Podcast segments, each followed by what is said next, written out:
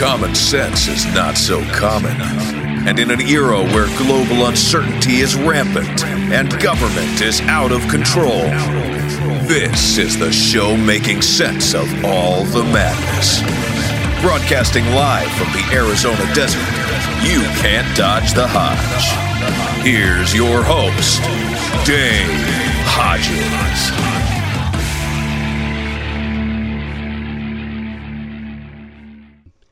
Hi, everybody. This is Dave Hodges. I am the host of the Common Sense Show, and you already know that. And hopefully, you already know that we're the show that's freeing America one enslaved mind at a time. We're really glad to be with you. With a lot going on, we keep going back to the well to Paul Preston. He is the president of the New California Movement. We're going to be talking to him about recent current events and developments, both with New California and the nation as a whole. But before we join Paul, I want to let everybody know that there's a couple of groups that make this show possible. The first group storable food. Preparewithdave.com is what we call them. And I have to tell you guys, if you don't have storable food, well, okay, ask the people in Houston how well they did and how quickly the shelves are cleaned out when Hurricane Harvey hit. Exactly. We're giving you 70% off. You can collect the food two and four week packets. That takes away the sting of having to do it all at once. No glyphosates, no GMOs, 25 year shelf life. Preparewithdave.com. Get the peace of mind that comes knowing that you have done what you need to do to help your family during a crisis. We're also brought to you by Noble Gold. Look at you read Wall Street Journal, everything else. What are they telling you? Your pension's in trouble. Well, pensions need to be backed by something of value. Noble Gold's an expert at that. They're putting a lot of precious metals into it, and their returns have been fantastic. And I want to refer you to them because this is what I think you need to be doing because it's what I've done and I got the peace of mind knowing that more than likely my pension's going to survive because gold holds its value, cash does not. Give the good people at Noble Gold a call for a no obligation interview, question and answer session. Ask them anything they want. They're there to help you, and they intentionally do not pressure. Their number 877 646 5347. That's 877 646 5347. Well, Paul Preston, president of the New California Movement. He's the host of Agenda 21 Radio, one of the most popular radio shows that are out there today, and uh, he's turning CNN into a nightlight. And uh, they're, they're they're kicking ass and taking names. Excuse the expression. I didn't think this movement would get this far in the beginning, and now I don't see how it's going to fail. Paul, welcome to the show. I'm glad you're with us. Well, thank you very much, Dave, for having me on the show tonight. Well, it's distinctly our pleasure. I, I, I have to tell you, Paul, the Calexit movement scared the hell out of me. Still does because of the subversives that are still around connected to it. But I thought they were going to pull this off at one time, but they didn't. The New Jefferson movement was co opted, it failed. And then you're kind of like the last guy standing. Tell us where you stand right now with New California and what needs to happen to make this 51st state possibility a reality. Well, you you left out the uh, Tim Draper three state thing. Oh yeah, yeah, you're right. Well, that's how much I take him seriously.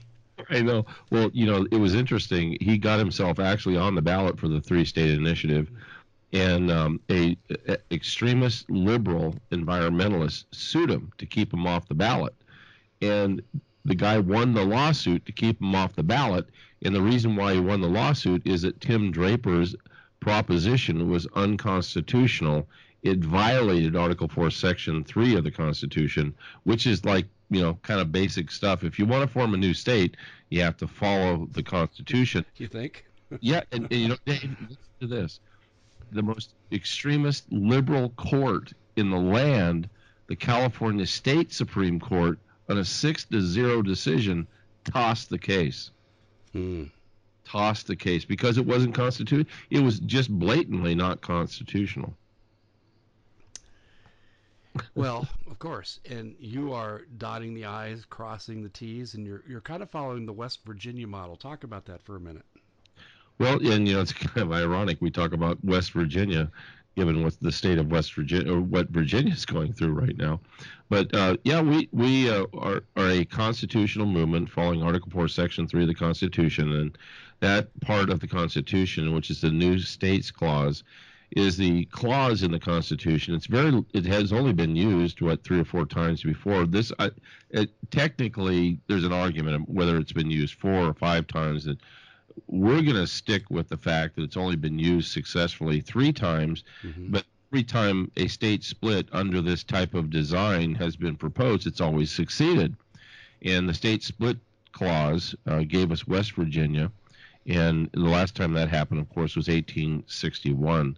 And what the uh, Article 4, Section 3 basically states is that if you are wanting to form a new state, then what you have to do is you have to work with the state legislatures concerned, and then that with then that of the Congress. So we are following that design, and we are following the Constitution. And the basic formula is the Constitution or the Declaration of Independence, the Constitution, and the Bill of Rights. And we're and then of course case law, which case law of course is West Virginia. So we're following all that, and we're successful. We're growing. We're getting bigger.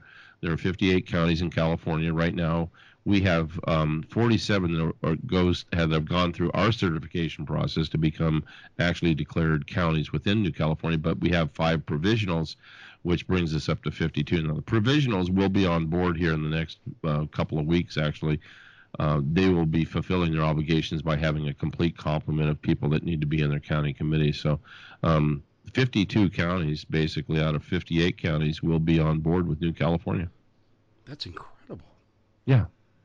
So are, are the Javier Becerras and the Kamala Harris are they crapping their pants? Well, you know, um, at this point they have their panties in the bunch. I mean, Javier's got his panties in a bunch, and so does, uh, I mean, um, Kamala Harris and the rest of the group. I, I call them, I call them the San Francisco treats. they, Oh my God, these people are just amazing. Yeah. You know, to digress for a second, when they had the State of the Union address, right. President Trump said something in the affirmative that everyone should agree with. I don't care what your political persuasion is. We're going to do what we need to do to stop child sex trafficking. Oh yeah, And Kamala Harris was shaking her head no. Yeah, I saw that. Yeah, yeah. Unbelievable. I, you know, I, um, it, it, and I think maybe your your audience has heard me say this before, but you know, I have to declare that, that I was uh, specifically trained in some very very high intensity uh, trainings by the Los Angeles Police Department's Crimes Against Children's Task Force back in the 80s. And um, I have been carrying this with me. I've actually had to use some of the skills and techniques that they taught me to try and find, well, actually successfully find children that had been sex trafficked. And in fact, just a couple of years ago, in, in my local community here, I was pressed into service, and we found a child. It took them ten days. They, they the child was missing for ten days, and we found the child in four hours. Wow. It- It's it's not rocket science actually, if you know where to look and how to look. But the, my bigger point is is that uh, child sex trafficking is not a small crime. It's not a small business. It's a multi-billion-dollar business. And to see Kamala Harris sit there and scoff and roll her eyes and and do all the shameful things that she was doing, sitting there as a sitting senator from California, um, almost made me want to vomit. I mean that that's just my life, and that's what I that's what I was seeing was somebody who was enabling all that uh, by her um, well by her status. But just- You know, and- Pelosi's uh, scowling, acting like a 10 year old with her body language. And you got uh, Ocasio Cortez and her antics that she was up to. You know, I don't know how anyone could look at these people and say, I'm really proud of my choice to be a Democrat. I, don't get it. Well, you know what's so mind-boggling, Dave, to me, and I guess it will always be. I mean, I understand based upon my training, I get it. It's kind of like if you're learning how to drive, you you know how to drive a truck or a car or an airplane, and those skills just kind of, or a bicycle, those skills just kind of never go away. You'll always have them. Sure. You, you can still be in disbelief about the phenomena that you're riding a bicycle and you know how to balance and coordinate and all that. But I just shake my head at these people. Um, either they're they're incredibly ignorant or they're part of the problem, and I I really have come to believe they're part of the problem. They know full well that what they do and how they're they're doing it is involves such things as child sex trafficking, human trafficking, and all the other the evils basically that Donald Trump and everybody else is trying to clean up. They they represent that group. They represent the cartels. They they are their representatives. And you know, how can you say when you take a look at Nancy Pelosi as she was shuffling through the papers and rolling her eyes and all that good stuff, how can you say anything else but the or come to that conclusion that she is doing nothing more than supporting the cartels, a worldwide criminal cartels and cabals that are destroying this country. And of course, look at what she's doing about this whole invasion of the southern border. This is this is the trafficking in human flesh and slavery wholesale, and she's a party to it. She she supports it. What is wrong with the picture? Paul, you know, I said this. It's so prophetic that you would say this at this point. I was speaking to Paul Martin, good friend of mine from Colorado, revolutionradio.org. And I told him, I said, they have to be serving the cartels. I mean, actively working right. for them. Who would, in their right mind, be opposed to stopping child sex trafficking or drug trafficking or gun running? But they are. Mm-hmm. And, and then you flip the flip the coin over. Who would be opposed to? Let's just see who we're letting into the country. Good people, yeah, we need workers here.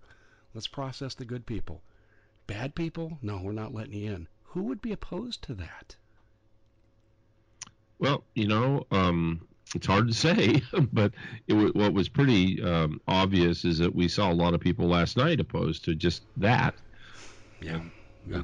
The bottom line is, is that uh, as we've talked many times here on your show, and I talk about it every single day on my show, Agenda 21 Radio, that um, this invasion isn't an invasion; it's a real, true invasion of our country. We are at war there are people, there are elements of the deep state, the deep actors that, that are well coordinating all these activities. You know, you just don't hustle up 2,000 people to come to the border and meet at a certain point. Logistically, this you just don't make this happen spontaneously. It's not like spontaneous generation where or a spontaneous fire. These people are well organized, coming from the places that they're coming to meet up in different places in the middle of Mexico to get onto buses and be transported to Tijuana or to um, McAllen, Texas. Yes. I mean, th- this is a logistical thing that has been well worked out, well coordinated, and clearly the Mexican government is on board with this. and, and, you know, I I'm, I'm sure you've been down to Mexico many times. I have mm-hmm. too. You know, you get to a certain place and they pull you over and you got to pay them a hundred bucks and you drive on. I mean, that's just the way it works. So, it, uh, what what about a million dollars to move a thousand or two thousand people? And put them on those buses and get them up north. As you know, Dave, that's just nothing to these cartels, and I'm sure that that's what happens. Um, it's, it's going on now. But this, this, is a planned strategy, a Cloward and Piven strategy to overwhelm us with civilians and citizens that uh, have you know have children with them uh, to uh, flood over overrun us at the border. And, and Trump knows this. He absolutely knows this. And so does Nancy Pelosi because she's part of it. Her goal is to uh, buy time so more and more and more and more people can come across the border. That's what her strategy is. I, I just I'm flabbergasted that more people can't see through this. To me, the intent is clear, and um, I guess this heightens my frustration with President Trump, only from the standpoint that there are deep state operatives connected to these activities that are vulnerable in other areas, legally speaking. And I just still saying, when President Trump, when are you going to go after him? Well, I think he's actually going after him, and um, I, I think that people need to start watching and paying attention about some of the things that are going on.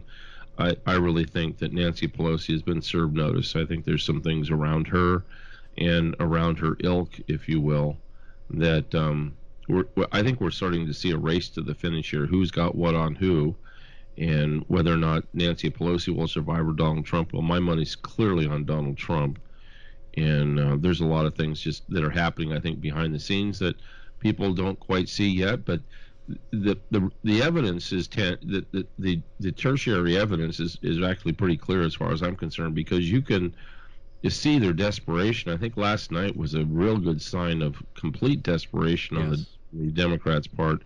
You have Ocasio Cortez and some of these other younger um, Democrats that are putting a lot of pressure on the old crew out there, you know, Pelosi and Schumer, and they're uncomfortable with that.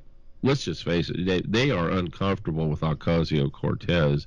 Now that means she's, I mean, a strange sort of way, she's playing for us. I, I think it's just kind of, it's uh, kind of humorous if you think about it because she's just putting she's just absolutely driving Nancy Pelosi and the rest of them crazy. And I say go for it girlfriend. Go for it. Keep it up. And she is. She's not stopping. She's not turning so you know the question is is she for Donald Trump or not? Just being facetious there. But uh, the socialist thing is really bothering them a lot. And you know even Bernie Sanders of course he's he's on top of the, the whole Ocasio Cortez business but within the fight, the fight within the Democratic Party, there's a dismantlement going on, and I think you're going to see um, the the punching bag effect. That Nancy Pelosi is basically becoming a punching bag for the Democratic Party. Mm-hmm. It's not. I think it was a clear demonstration of that. Trump has set her up, and she doesn't even know that she's fallen. It's interesting. I I think she does know. And I'll tell you why. Look at her body language. Just go look at any of the clips of the State of the Union. I mean, she sees Trump as the destroyer. I mean, she was staring a hole through him. Mm-hmm. This is personal. This wasn't, I'm acting like I'm in opposition to these Republican policies. She, this is, it's personal for her. So I, I think she does know. And I'm wondering where Ocasio Cortez fits into this. First of all, she's such a dumbass. She didn't even realize what branch of government she was elected to. And then she couldn't figure out why she hadn't been paid before the inauguration.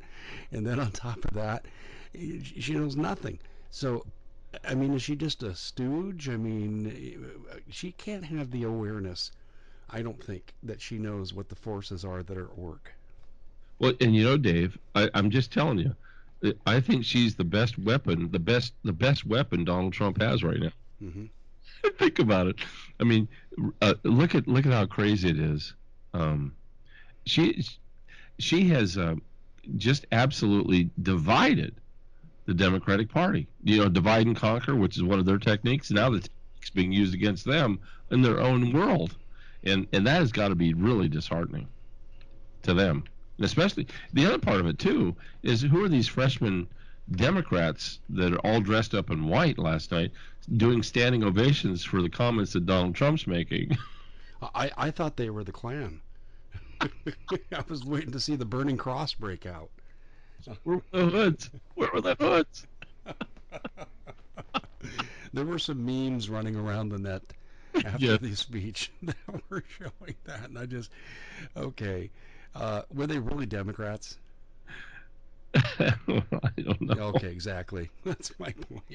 Yeah, that, this is um, this this group of people is really not Democrats; they're socialists.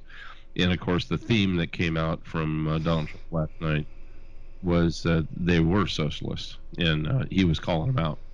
That's exactly what was going on. He was calling out the Democrats and warning them that socialism was going to die, and you know, it's, it's not going to happen. However, of course, in California, we are a socialist state. There's no question about it. There's absolutely no question we're socialist. And I think that uh, the efforts of New California, we, as as you know, we had a constitutional convention on the 26th of January.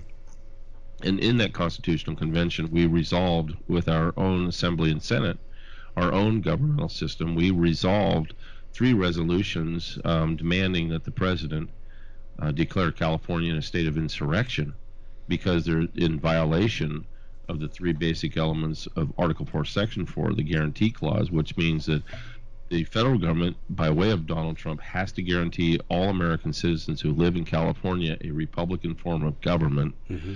And they have to uh, keep us free from invasion, and also they have to uh, keep us free from domestic violence. And all those are being violated. And we wrote um, nine pages, three pages for each one of the resolutions, the whereas and what fors and we sent that off to Donald Trump, and he did get a chance to read it, and we did response from the president, and um, his response was push on, push on, New California.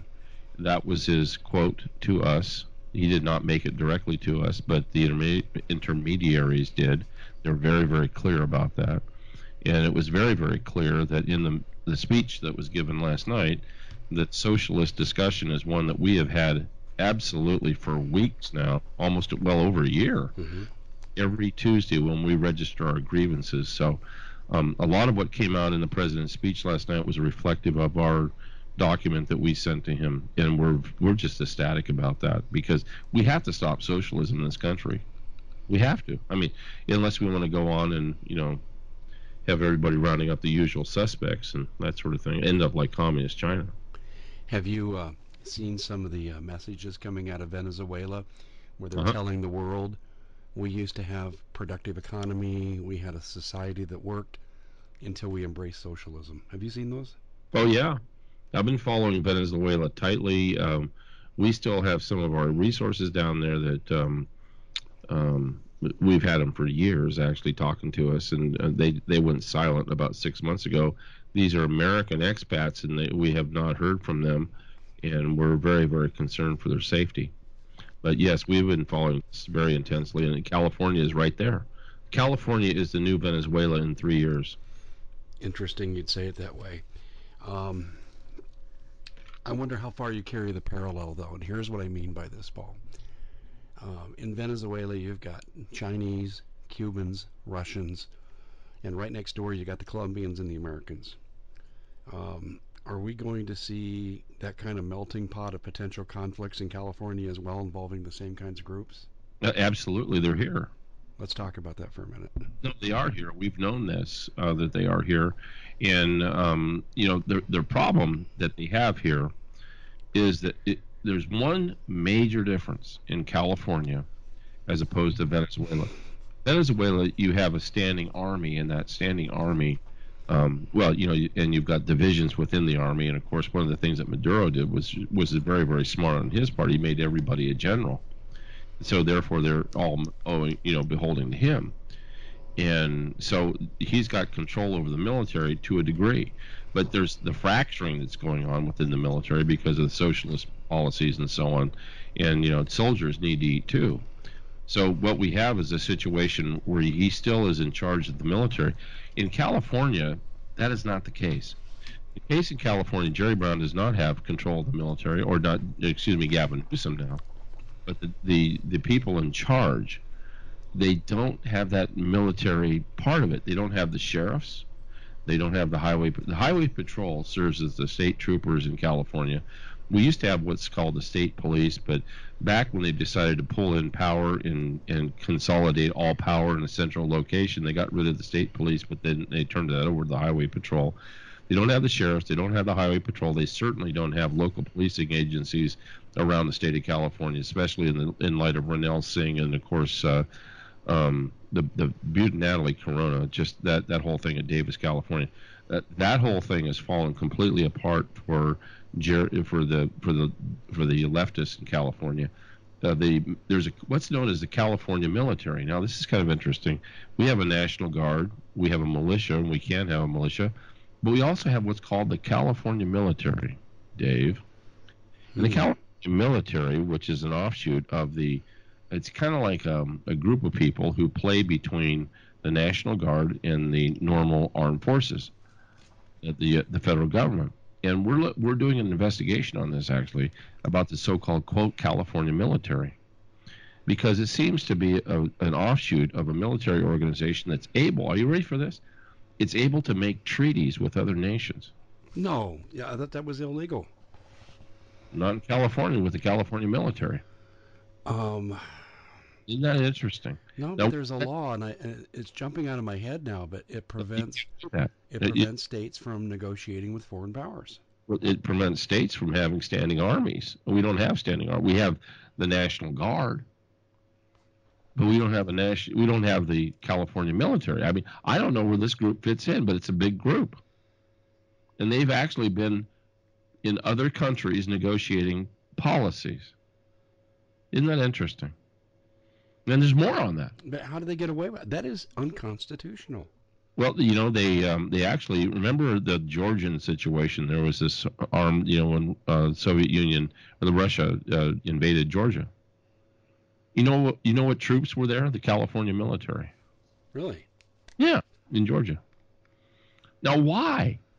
Why does that? But uh, let me get on to the other issue, though. That's the big, very revealing.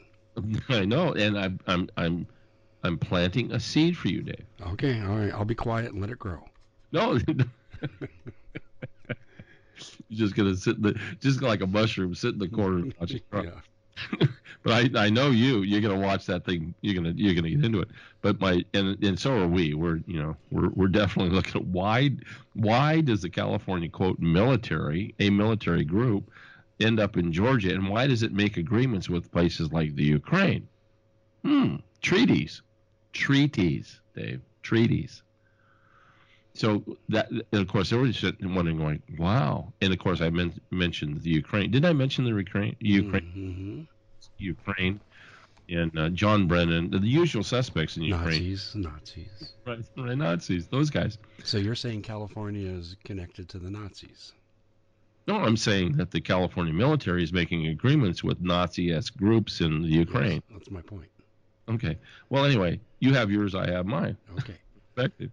But anyway, so the um, Jerry, the and I say Jerry Brown, but the leftists in California uh, don't have the support of the policing agencies, and they really don't have the support of the military. But what they do have is a support, though, of all these uh, OTMs and gangsters that have been coming across the border. Now, OTMs are other than Mexican Right.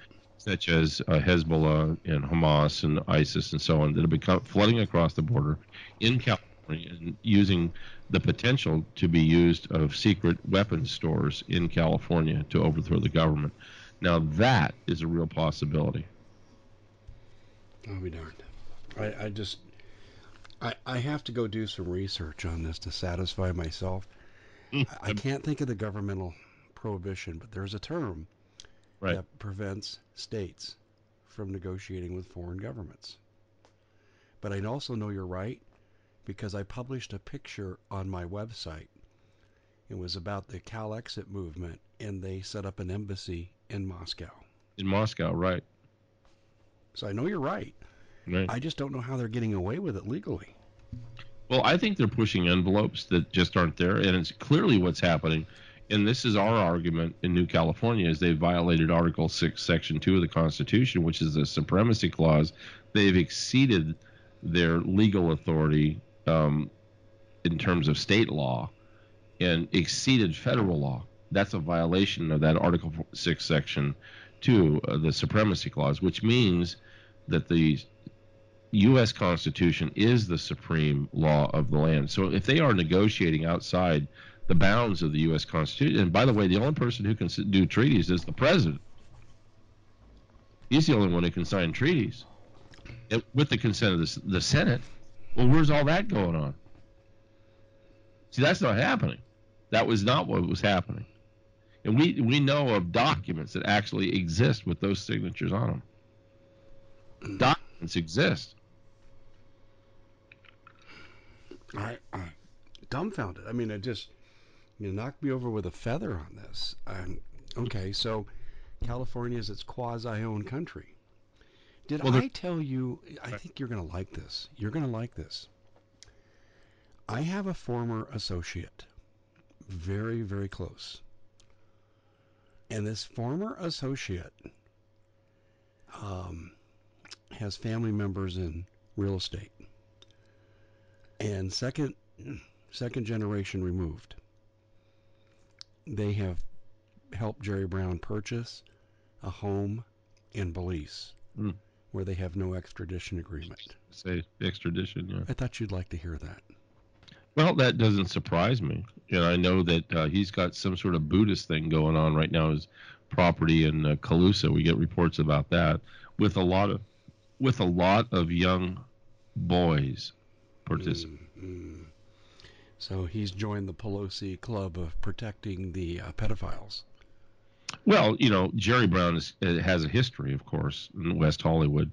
Uh, so with Adam Schiff, Schiff, Schiff, Schiff, In fact, it's uh, what's his name? Um, did I say Schiff, Schiff, Schiff, Schiff? you did. I thought you were getting ready to cuss on my show.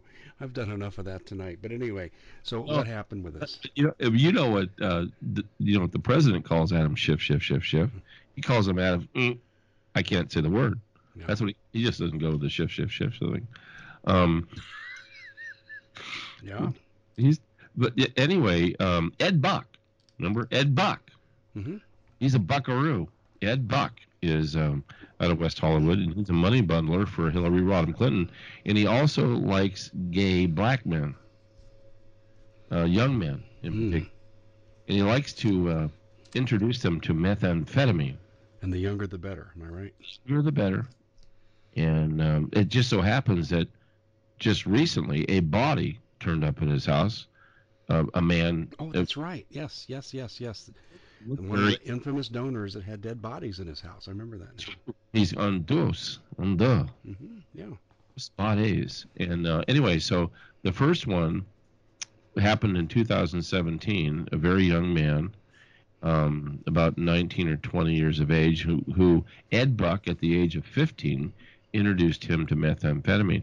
Now, Ed Buck has a particular sexual predilection to watching young black men get turned on with methamphetamine by injection.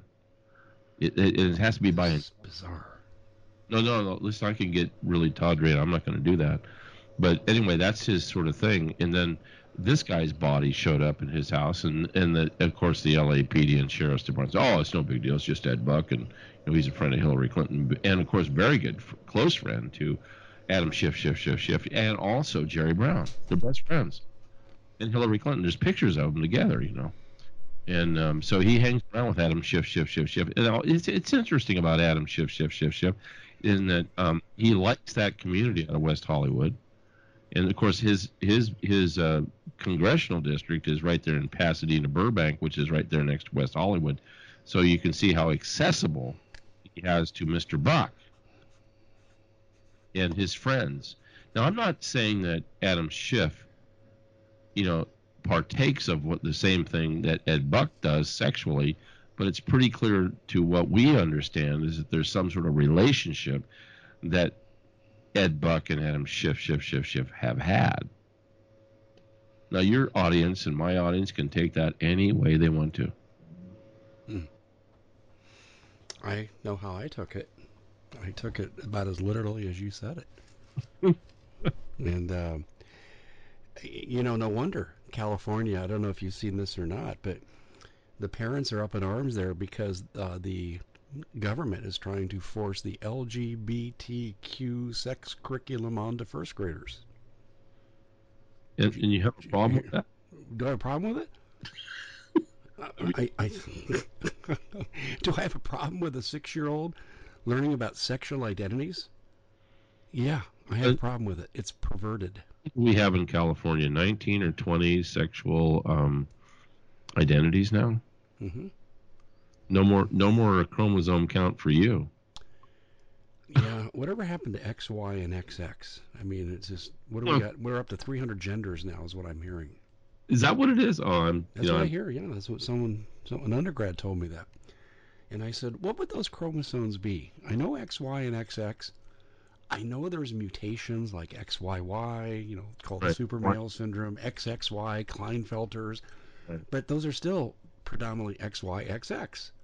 and and by the way, um, for those of your um, audience out here don't quite, I'm a geneticist, so I kind of get this, uh, you know, understand it completely. But the um, X, X, there are normal males have an XY chromosome count. There's there's 46 chromosomes, 23 chromosomes. Two of those chromosomes are sex chromosomes that determine your sex your your sex determination. So when your mom and dad exchange sperm and egg and they come together, um, you have an X and you have a Y if you're a male, and you have an XX if you're a female.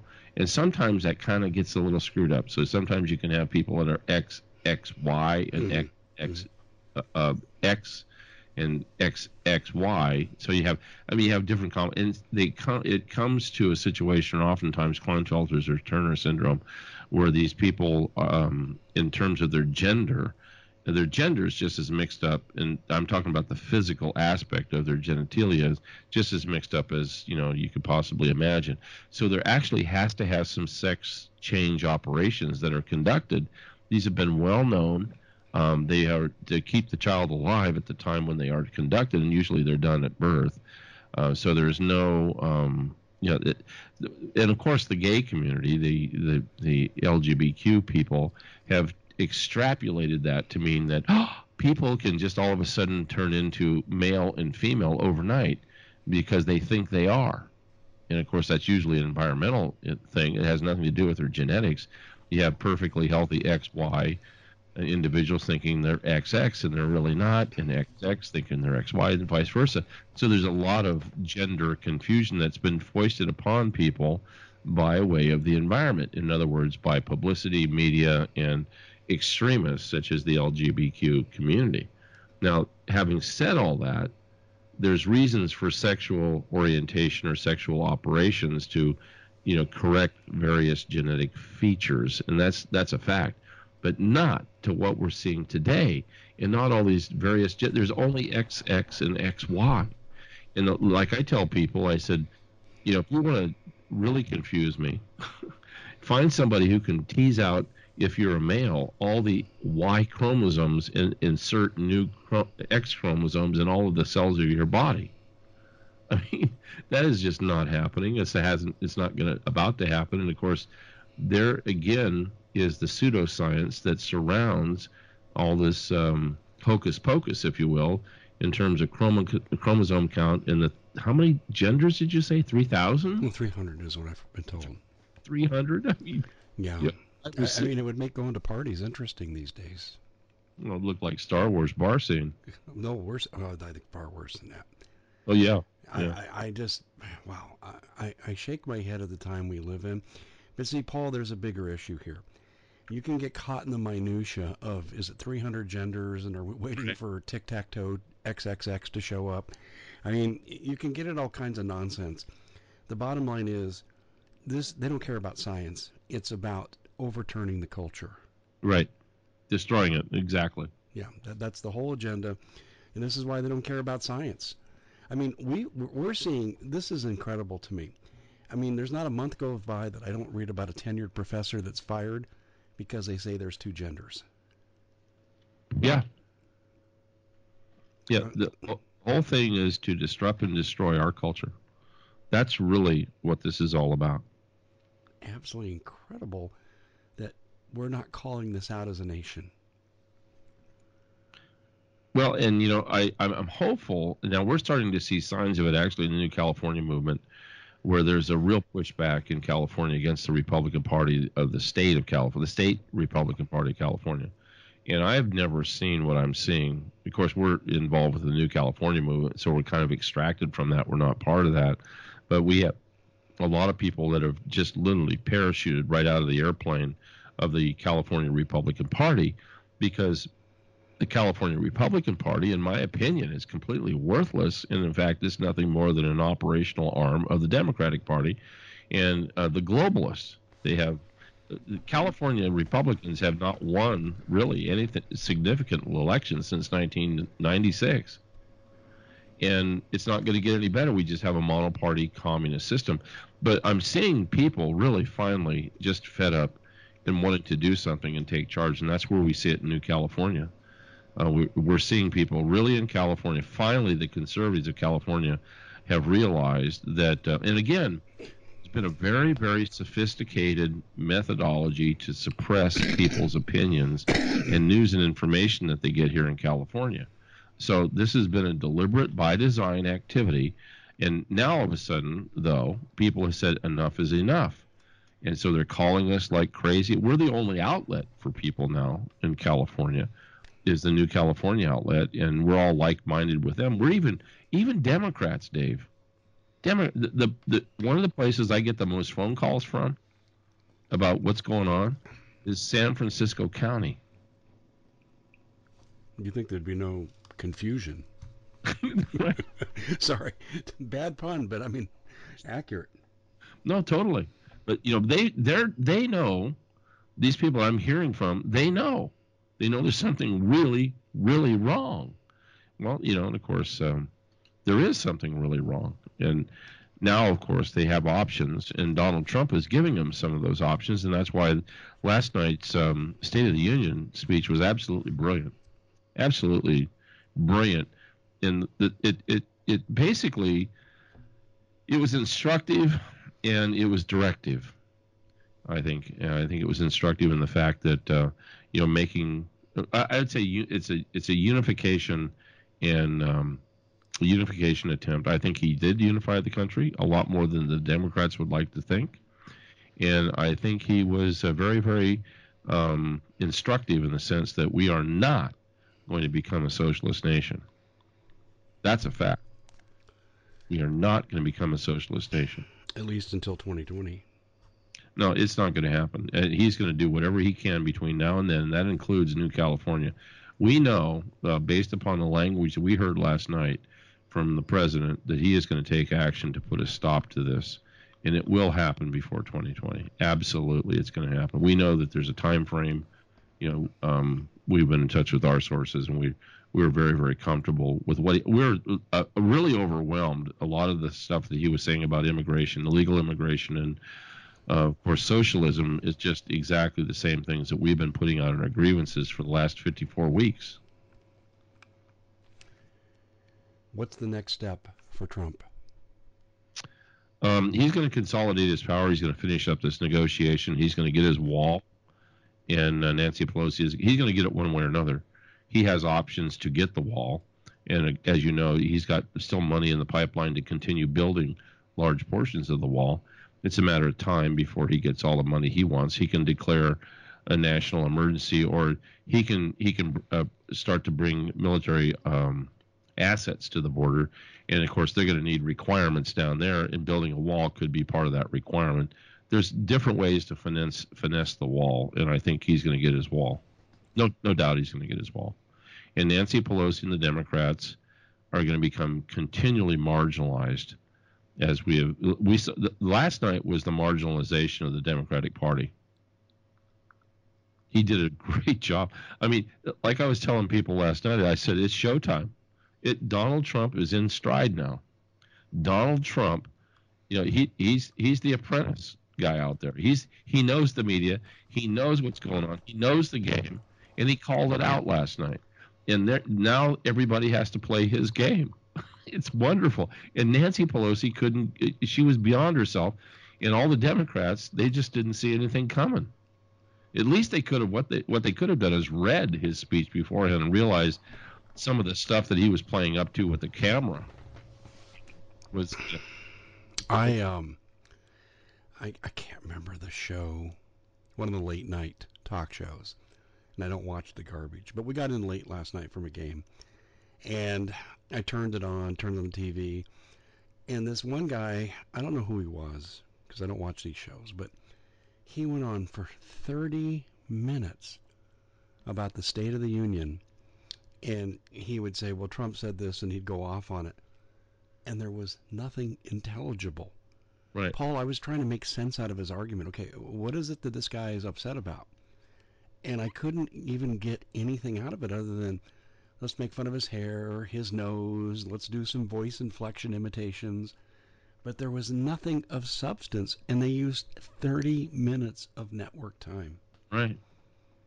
I, I just the it just mind boggles me that the concentrated effort there is to discredit Trump, and they're getting to the point where they just say anything. And see, here's what they didn't learn, and, and there's something I noticed in the Republican primary when you had 16 candidates and everybody in the mainstream media ganging up on Trump, the American people got behind him at that point in time. Yeah. Because I think Americans hate bullies and they saw the collusion that was going on and the Democrats have already crossed that line. They're not winning over the people.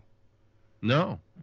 No, they're not. And uh, that's why I said when I saw Nancy Pelosi doing what she was doing, which was so childlike.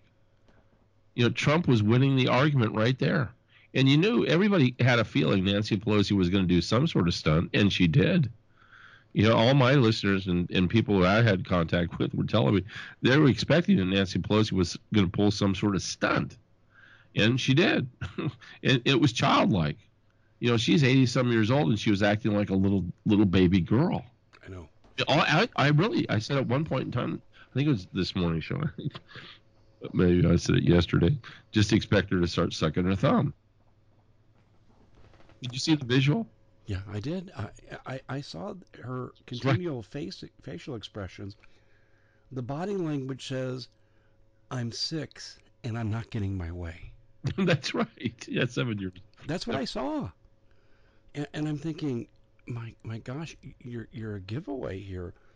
Um, I mean, when you don't agree with someone, and you want to appear to be professional, professional, and I think that Speaker of the House, you should have a, some kind of decorum about you, but you would sit there and be stoic, and you would applaud the obvious things, and ignore the things you disagree with, and that's your statement.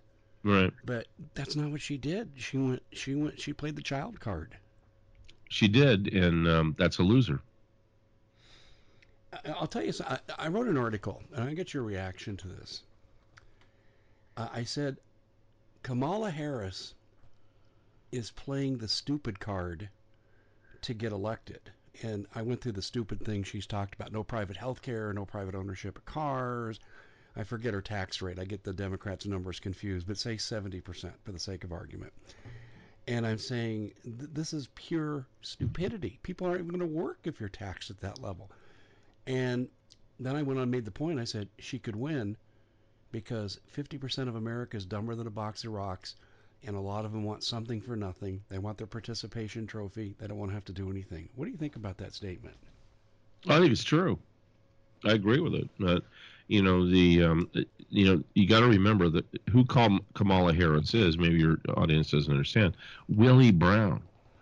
I know where you're going she had an affair with Willie Brown yeah. when he was married. Of course, the wife didn't know anything about it. They thought pay to play was only the Clinton Foundation. Yeah. Well, it, it works out here in San Francisco.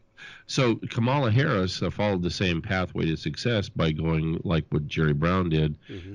With Willie Brown's help, she became the prosecutor of San Francisco, and then kind of you know humped her way all the way up into the into Sacramento as the Attorney General, following in the footsteps of Jerry Brown and and of course now bring the interesting thing that a lot of people don't understand jerry brown he was elected governor in 76 to 84 two terms. And then in 1990 we had uh, term limits that were brought in saying oh we've got this this uh, legislature that's out of control and the guy who's controlling all the legislative pieces and stuff we need to get rid of him. And his name is willie brown. Now in the meantime in this proposition i think it was prop 14 or 144 or something like that we're going to say term limits that you can only be limited to X number of years as an assembly member and X number of years. You have to be limited. You can't live there forever like Willie Brown is. But if you're governor, you want to be governor, well, we're going to limit, limit you to two terms, and that applies to anybody after Jan or November 1990. And there you go, there you have it. Well, the only person that applied to after 1990 was Jerry Brown. So he was eligible right there for another two terms to be governor in 1990. And it was Slick Willie that was pushed out of term limits. And of course, she was he was banging um, Kamala Harris at the time. Hmm. And so, you know, that was his. And then he go he goes on and becomes the governor or the mayor of San Francisco. So it's it's a very incestuous thing. But here's the caveat to all this Jerry Brown becomes elected in 2006 2000 no 2004 to be the attorney general of California. And he's the attorney general for, in California. And he's absolutely wreaking havoc on the law enforcement capability of a, of California through the attorney general's office right? And especially the bureau of narcotics enforcement with the DOJ and um, so lo and behold, who runs to replace him because he's running for governor? Who runs to replace him? Kamala Harris. So Kamala Harris wins, and she gets sworn in in January of 2011, and Jerry Brown becomes the governor again. Lo and behold, you know the Constitution prohibited him from becoming governor except for that proposition that was run in 1990. So he returns for a third and fourth term. Well, the first thing he does, the very first thing he does, he and Kamala Harris join forces and they get together to destroy it within the Department of Justice one of the finest by the way the department of justice has been around a long time but they've also had in within them one of the finest law enforcement agencies in the nation known as the california bureau of narcotics enforcement. So what do they do? They sign they sign legislation to do away with them they starve them out and they force 400 agents in California who have been trained specifically to fight the cartels, to prevent marijuana grows, and so on, they get thrown out. And there's an open door for the cartels to grow marijuana in California. And boy, did they do it. And then you tie that in with, of course, the, the whole notion of legalizing recreational pot. Well, these cartels get billions of dollars. California's largest cash crop for export has been marijuana for the last five or six years, primarily because Kamala Harris and Jerry Brown did away with that Bureau of Narcotics Enforcement. That's Kamala Harris. Yeah, I know. It's a wonderful web they have over there in the Democratic Party. Paul, we're just about out of time, and we're going to continue to track the progress of New California. Let's hope as uh, your dream becomes more of a reality that President Trump also goes on parallel tracks and puts some of these people in prison. Anyway, I have to say that every time I talk to you. But anyway, um, tell the people how they can follow your good work. Well, the um, every every uh, day from Monday through Friday, uh, six to nine Pacific time on on Red State Talk Radio with uh, Agenda 21 Radio, and that's a21r.com. A21r.com is the website, and of course, New Cal. We talk a lot about New California uh, on the same show. So newcaliforniastate.com. Newcaliforniastate.com is the website to get our information about what's going on with the 51st state in the United States called New California. Sounds good. And um, Paul, I tell you, it's amazing what you've accomplished, and you and your people are to be congratulated. And let's hope uh, things move along because uh, we need to negate those people in Sacramento.